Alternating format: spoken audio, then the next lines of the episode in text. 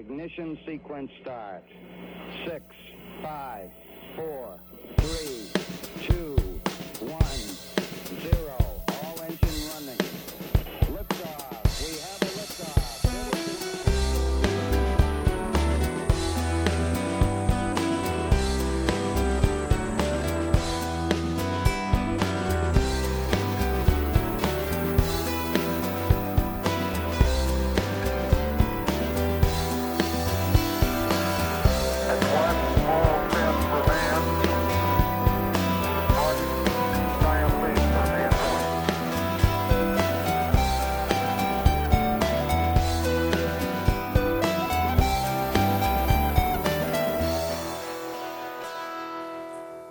välkomna till Slottspodd, Slottsskogsobservatoriets poddradiosändning som kommer ut med 12 nummer per år.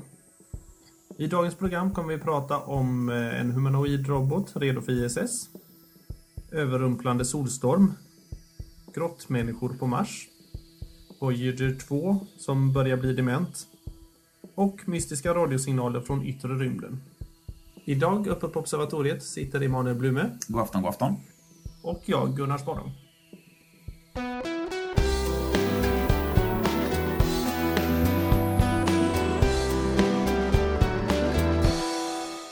Humanoid robot redo för ISS.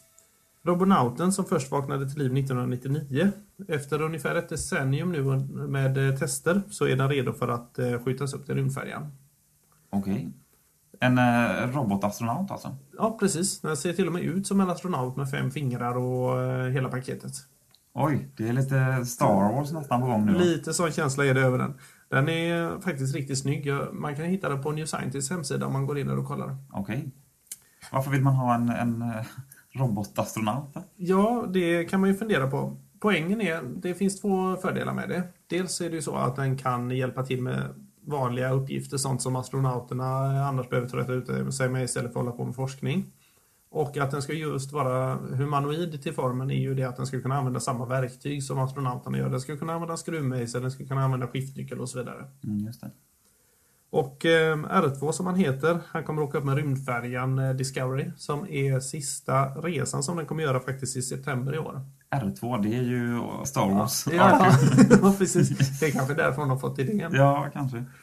Eh, saken med den är att eh, de, har ju testat ut honom nu både länge och väl för att vara säkra på att han fungerar ordentligt. För det är ju viktigt att han inte tappar taget om skruvmejslar och grejer för i tyngdlöshet så får de ju iväg och kan åstadkomma en hel del problem. De vet att det är en han alltså? Nej, jag tar för givet att det är en han men det kanske det inte är. Nej, jag tror att det är nog en den. Den. Ja, okej, vi säger den. Chris Melnish från eh, Bristol Robotics som eh, har varit med och tillverkat roboten konstaterar att den uppför sig både fysiskt och eh, beteendemässigt. Så att det inte blir några konflikter när det gäller hur saker och ting ska fungera ombord. Det gäller ju liksom att han reagerar på till exempel sådana grejer som människors beteende för att, och inte bara på kommandon som är programmerade innan. Tanken är att den här ska vandra omkring liksom på eget bevåg då? Lite så är poängen. Och, och själva tanken med att eh, ha honom uppe, han ska ju vara uppe ett tag nu. Det är för att testa kanske framförallt elektroniken och så, vad det, hur den klarar kosmisk strålning och framförallt elektromagnetiska stormar och den typen av grejer som ibland drabbar jorden.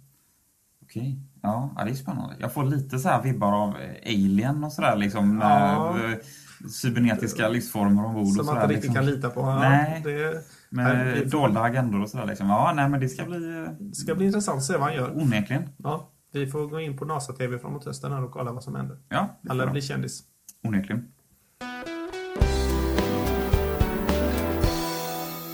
Och när vi ändå är inne på det här med elektromagnetiska stormar. Det var den 3 april som eh, rymdteleskopet SOHO fick syn på den här solstormen då, när den bröt ut på solen. Mm. Och eh, man såg att det var ett relativt stort utbrott. Man eh, räknade med att det skulle ta ungefär tre dygn för det att nå, nå jorden. Mm, det är ganska normala siffror. Ja, det var jag förstod det som också. Och eh, ungefär 500 kilometer i sekunden rörde sig den här fronten då, så att säga. Mm. Eh, det låter ju mycket i våra öron, men eh, Men det är en bit att färdas. ja, precis. Det är ganska bra bit. Eh, men som sagt, tre dagar ungefär räknade man med att det skulle ta. Och den var framme efter en dag ungefär. Det var ordentligt. Ja, då, då, det, det är ju en, en felfaktor på tre liksom. Ja, Så att, eh, det, det blev man lite tagen på sängen kan man säga. Sen var inte den här stormen tillräckligt stark för att eh, slå ut några satellitsystem eller elsystem och sånt där på, på jorden som, som har hänt tidigare. Mm. Däremot så syntes det väldigt väl uppe i norr, till exempel på Island. Man fick Okej. väldigt eh, vackra, eh, livliga norrsken och sånt där som syntes. Kan jag tänka mig. Eh, lite överraskande då med tanke på att det skulle dröja ett bra tag egentligen innan den kom fram. Vad man kan säga då är ju att eh, man vet ju att, eller det har tidigare förekommit ganska, det- förekommer ofta fel i sådana här förutsägelser liksom. Det är som Mm. väderleksrapporten, det, det, det kan bli Det ganska grova missar. Nej. Nej. Eh, men det här var nog det grövsta kan man säga på, på ett tag. Liksom. Man trodde nog att man kunde förutsäga betydligt bättre än så här. Och det kan ju få effekt då till exempel om det blir en, en stor, mycket kraftig solstorm som kan slå ut GPS-navigation och alla möjliga system då på jorden. Jag tänker på rymdfärjan och rymdstationen när de är där uppe för de har ju möjlighet att söka i alla fall lite bättre skydd. Men det är Ja. klart att de vet om inte att den är på gång så är, borde det ju vara ganska allvarligt. Ja, de får skicka ut R2 då för säkerhets skull. Ja, Just det, precis. Jag förstår det med sköld. Ja, precis.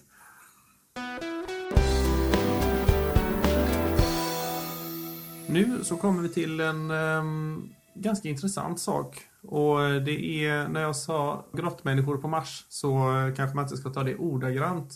Eller jo, kanske man ska göra det ändå. För att eh, poängen är att man har hittat vulkaniska grottor på Mars. Som man sett med hjälp av eh, de här eh, fina rymdsonderna nu som tar ordentliga närbilder på Marsytan. Bland annat så har man tittat på eh, högländerna runt eh, torsisregionen och elysiumregionen som är eh, högländer som har vulkanisk bakgrund. Då. Mm. Man har hittat håligheter i marken som eh, man tror är stelnade lavaflöden där eh, ytan har stelnat och sen så har magman dragit sig tillbaka genom eh, de här rören det kommit ut. Jaha, okej. Och sen har det spruckit och blivit små hål ut så att man har i princip långa lavatuber och ett litet utloppshål utanpå. Forskare från NASA Ames Research Center i Kalifornien har eh, gjort datorsimuleringar på de här eh, tuberna. Man har hela tiden misstänkt att det kan finnas vatten eh, i form av fruset vatten inuti de här. Och nu har man med enkla datasimuleringar konstaterat det att på dagtid så är, tränger du in lite värme i form av varm luft som kan komma ner i de här rören. Men eftersom varm luft håller sig, eh, den, den väger ju lite mindre än den kalla luften så håller den sig längst upp i de här rören. Varm luft på Mars, det är alltså... Det, kan komma upp i nollgradigt Ja, som max. Så det, är ändå, eh, det kan komma över fryspunkten om man säger så. Men, men är det inte så på, på om man nu ser midsommar på, på Mars, liksom, när det är Ja. som varmast, då kan det komma upp i liksom, t-shirt-temperatur nästan? Ja, t- 10, 15, 20 grader kan det komma Ja, upp jag vid ekvatorn. Precis. Ja, vid ekvatorn, Ja, där det är riktigt gott och varmt. Så. Mm. Så att, eh, men även om det är så pass varmt då som sagt så sjunker ju inte den här varma luften i de här lavatuberna utan den ligger där uppe som ett lock. Och sen framåt kvällen eller natten när det börjar bli kallt så är det ju så vattenmängden i, i Marsatmosfären är väldigt, väldigt liten men den finns där hela tiden. Vilket gör det att på natten när det kommer kall luft så kan den sjunka ner i det här lavaröret, sugas in när den luften drar ihop sig och ta med sig fukt som sen kan kristallisera på insidan. Ja. Sen när det blir varmare på dagen igen så lägger sig lock överst med varm luft som skyddar. Så, att, så med tiden tror man att det faktiskt kan ackumuleras lite grann vatten i de här rören. Klart, blir det några molekyler per dygn så har den ju haft ett bra tag på sig liksom, Ja. att samla upp. Precis, man räknar med att eh, ett sånt här rör skulle kunna ha vattenmängden, eh, ackumulera vatten i eh, hundratusentals år utan problem. Ja. Och räknar man på de tidsskalorna så där har vi då det här med, med grottmänniskor på Mars som jag nämnde. Ja, jag väntar lite på dem faktiskt. Ja, ska vi åka till Mars så kanske vi ska vända oss till just ett sånt område där det finns sådana här lavatuber. För där kan finnas vatten både för eh, möjligheten till livföring och så här och till faktiskt att dela upp i väte och syre och ha till förbränning till motorer för att åka Mm, hem och sådär. Så att, eh, Och då blir man skyddad också på ett annat sätt mot kosmisk strålning om man Ja. hänger under marken. Precis, och dessutom vattnet är ju väldigt bra på att ta emot strålning. För Mm. att det, det blir ju ganska tät, täta molekyler om man säger Ja, så. De släpper inte igenom så mycket strålning. Så det, det kan vara det ultimata stället för människor, Ja. även på Mars. Ja.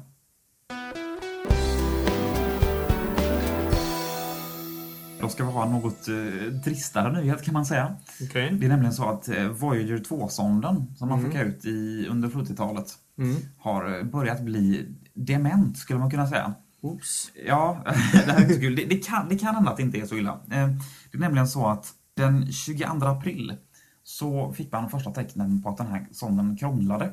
Mm. Det var kommunikationen med jorden som inte funkar riktigt som den skulle. Okej. Man fick kontakt med den och den verkade uppföra sig okej men den skickade inga vetenskapliga data. Eh, Och då, då, då börjar man misstänka att det är någonting som krånglar, vilket är Mm. inte så konstigt då med tanke på att han har varit uppe i uppemot en 40 år och sådär. Ja, precis.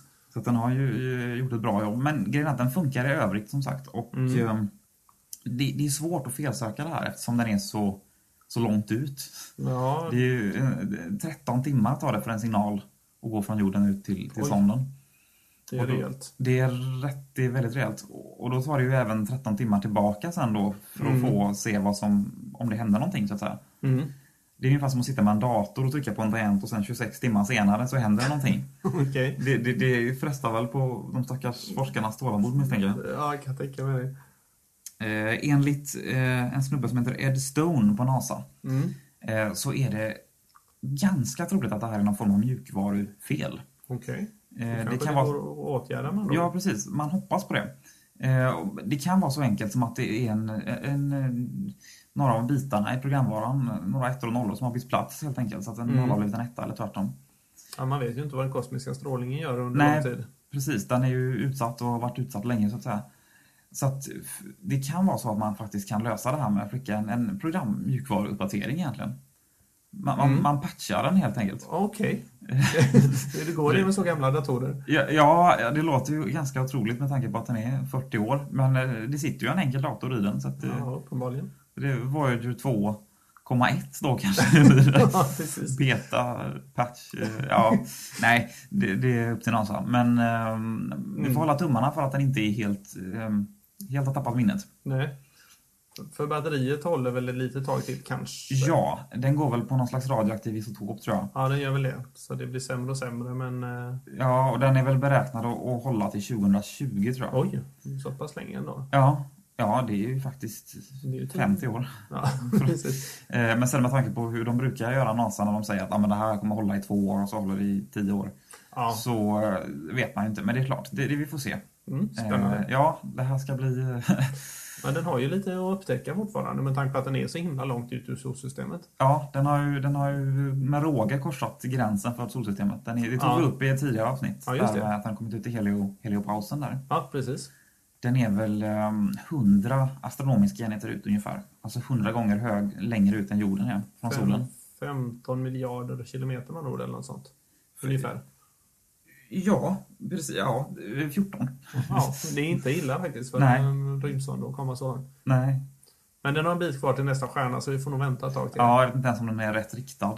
Nej, det, är den det vet jag faktiskt. Den är på väg åt ett helt annat håll. Ja, så, så. Tyvärr. Ja, men den har den här eh, tavlan med sig, va? Den här... eh, Ja, guld, och en guldskiva har den Ja, med precis. ljud ifrån jorden. Just det, inspelningar. Precis. Och, och bilder på hur vi ser ut och hur man hittar till oss och sådär. Om någon skulle vilja titta förbi om man hittar den här Ja, sonden. precis. Ja, det hoppas vi inte.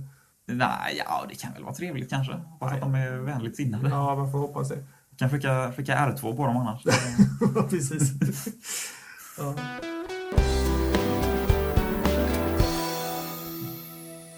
Apropå radiosignaler som tar lång tid då. Så Mm. eh, nu snackar vi radiosignaler som varit på väg mot oss i storleksordningen 50 miljoner år.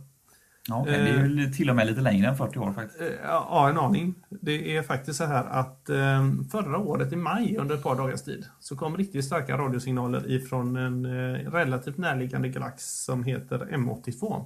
Mm. Och eh, de här eh, radiosignalerna, man vet inte, det liknar inte någonting som man tidigare har sett i eh, astronomiska sammanhang. Och dessutom så är de ju ganska extrema på det att de flesta astronomiska händelser som vi ser på himlen, de tar ju lite tid. Om man säger en supernova till exempel, den ökar i ljusstyrka och även radiosignaler då förstås i kanske någon veckas tid eller två. Och sen dalar den långsamt i några månader. Och då är ändå supernova något av det snabbaste man kan se. Så Ja, att säga, ja, rent precis. sett. Så, så det, liksom, det finns, eh, man har försökt med olika sätt att förklara det. Bland annat så försökte man förklara fenomenet med eh, att det kunde vara någonting som ramlade in i ett svart hål.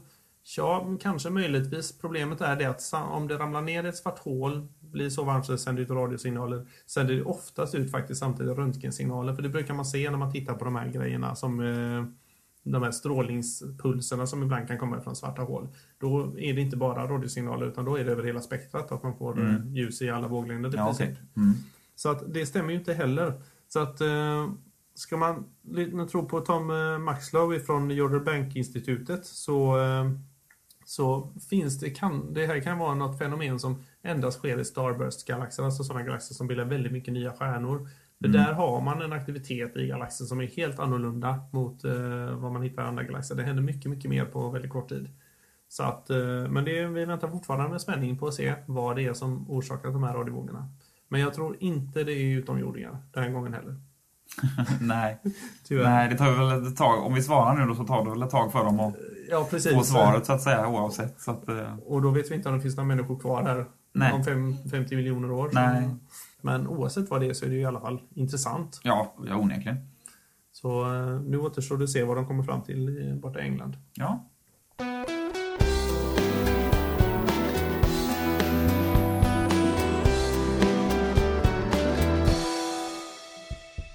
Du har lyssnat på juniavsnittet av Slottspodd. I studion satt Emanuel Blume och Gunnar Sporrong. Eftersom det här avsnittet blev ganska försenat på grund av krånglande e-postkonton och allmän sommarlovskänsla hos oss på Slottsskogsobservatoriet så kommer vi i det här avsnittet inte att ta upp månadens fanhimmel. Det kommer vi däremot göra i nästa nummer, julinumret, som kommer att komma i tid om några dagar. Fram tills dess, klara skyar.